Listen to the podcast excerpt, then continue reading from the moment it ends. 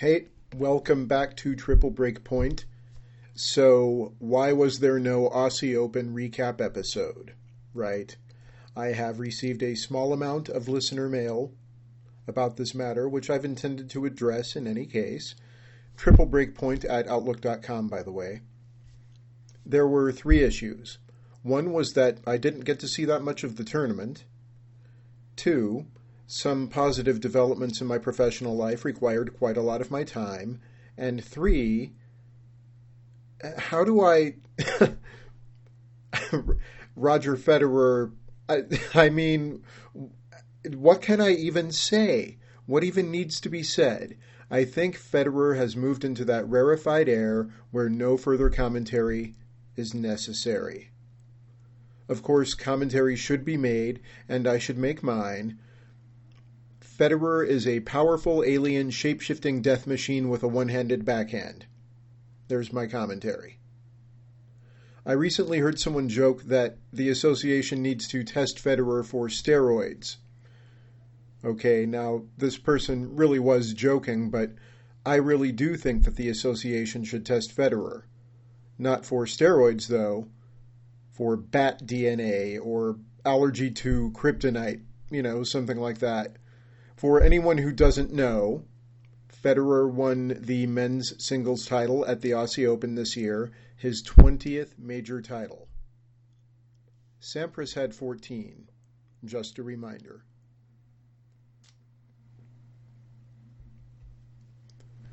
And the guy is so gracious. I mean, he may be a snide, glib person regarding other players when no one from the public or media is around. I don't know, but damn, come on.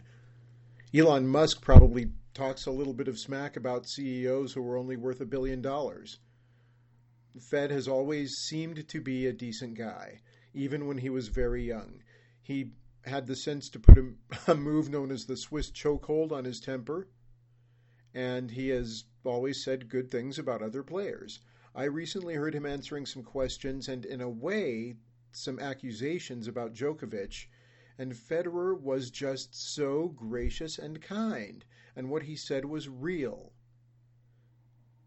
I'm sure that he feels a sense of competition with Djokovic and some need to compete, but he just doesn't seem to say mean things publicly.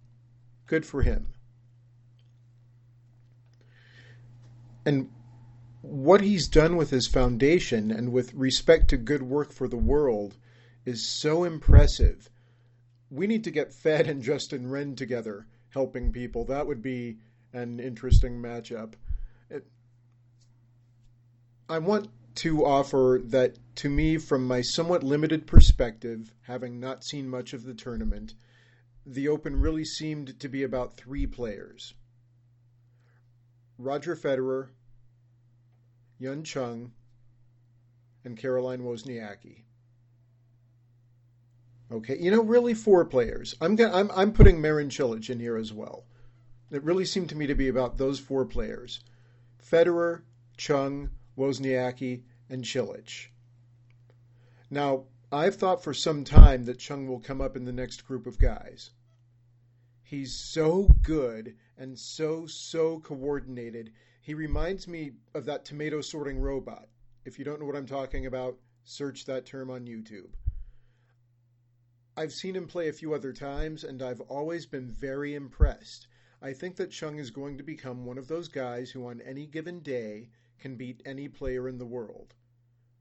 I wasn't able to catch the Chung Fed match at the Aussie um, live, so I recorded it. I managed all day to avoid hearing about the result, and I was so disappointed when I got home, turned on the match, and found out he had to withdraw. I wasn't disappointed in him. I've had some pretty serious blisters before. Tennis lost out on a good match that day. Chung plays Tomas Berdych at Indian Wells tonight. Don't miss it.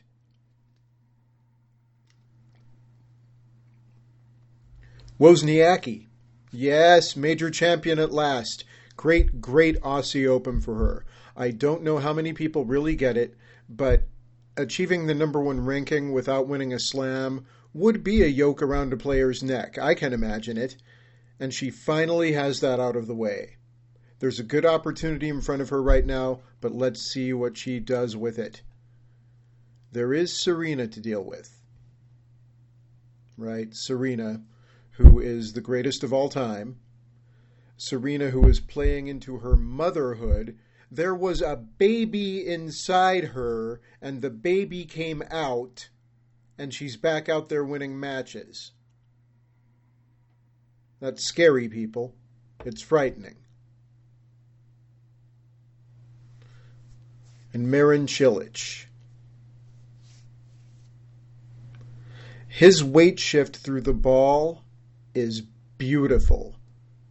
It's how I always tried to do it, but he has it down. The more I see of this guy, the more I like him. I did get to see a few of his matches, and just uh, what a warrior! I think a lot of people would have been perfectly okay with seeing him take this title.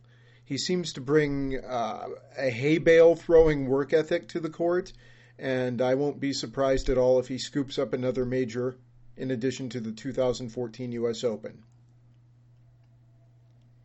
The sisters are going to play tonight, people. The sisters at Indian Wells. It's a third round match, but I'm so excited about it. They're past 35, people.